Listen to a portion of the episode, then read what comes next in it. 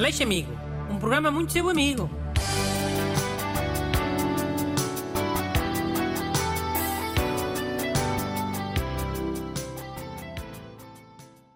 Bom dia. Bem-vindos ao programa que merecia ganhar o Prémio Nobel da Amizade. Soubesse. Aqui comigo está um ajudante da amizade, Busto. Olá a todos, bom dia. E hoje temos uma carta com um excelente tema, que agrada a todos. O tema bolos, finalmente. Poça! Sim, bem, quer dizer, o ouvinte pede ajuda por causa de um bolo, mas não sei se o tema será propriamente bolos. Pá, também lê lá a porcaria da carta, pá. Então, é do ouvinte Rui Labrincha. Eh, O meu pastel favorito é um bolo chamado russo, que costumo comer aqui na pastelaria da minha rua. Só que agora, os donos da pastelaria deram emprego a uma refugiada ucraniana.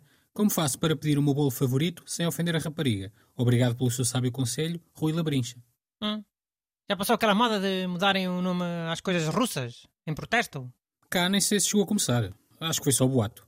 Sabes que na altura do ditador Franco, os burros espanhóis chamavam salada nacional à salada russa. E montanha suíça à montanha russa. Uma coisa que nem faz sentido. Montanha russa é suposto ser uma coisa muito emocionante. E passou a ter o nome de, de um dos países mais chatos de sempre, Suíça.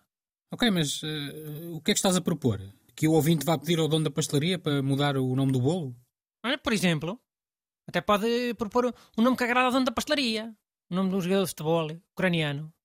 Se o dono for do Benfica, o bolo pode ficar o bolo Kondorov. Ou bolo Carioca.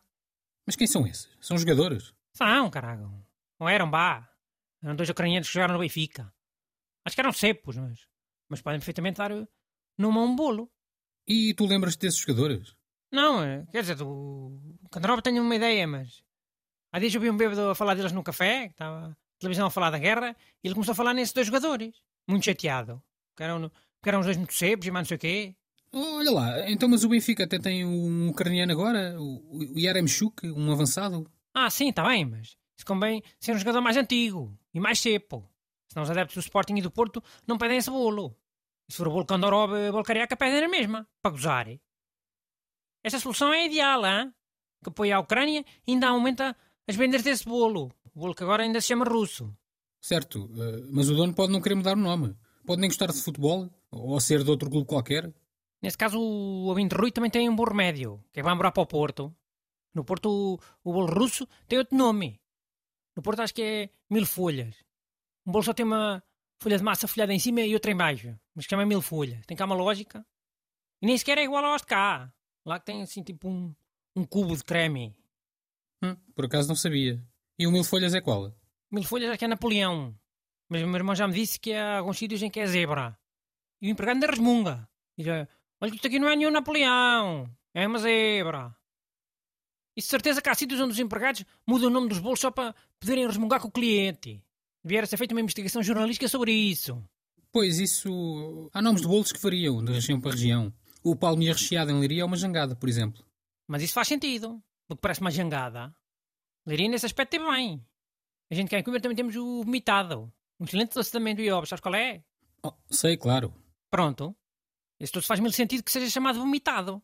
Porque já parece vomitado a nível de aspecto. E depois Coimbra de certeza que é a cidade do país onde se vomita mais. Per capita. De longe. Um nome 100% coerente. A todos os níveis.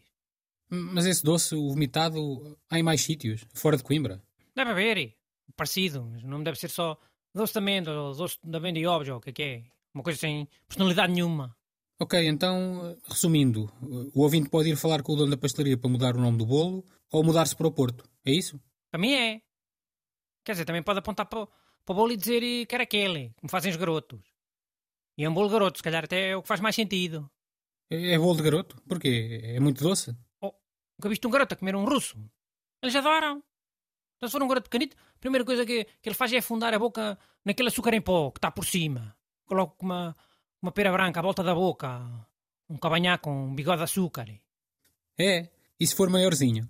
Um desses garotos aparvalhados, maiores de buço, assopram logo o açúcar para cima de um amigo. Também nunca viste? É sempre? Uma vez fizeram isso dentro da pastelaria e até caiu o açúcar para dentro do meu sumo, que eu estava lá a lanchar. Não vi mais nada, fiquei com nojo. Garotos parvos. Mandem as vossas perguntas para brunaleixo.rtp.pt Aleixo Amigo. Um programa muito seu amigo.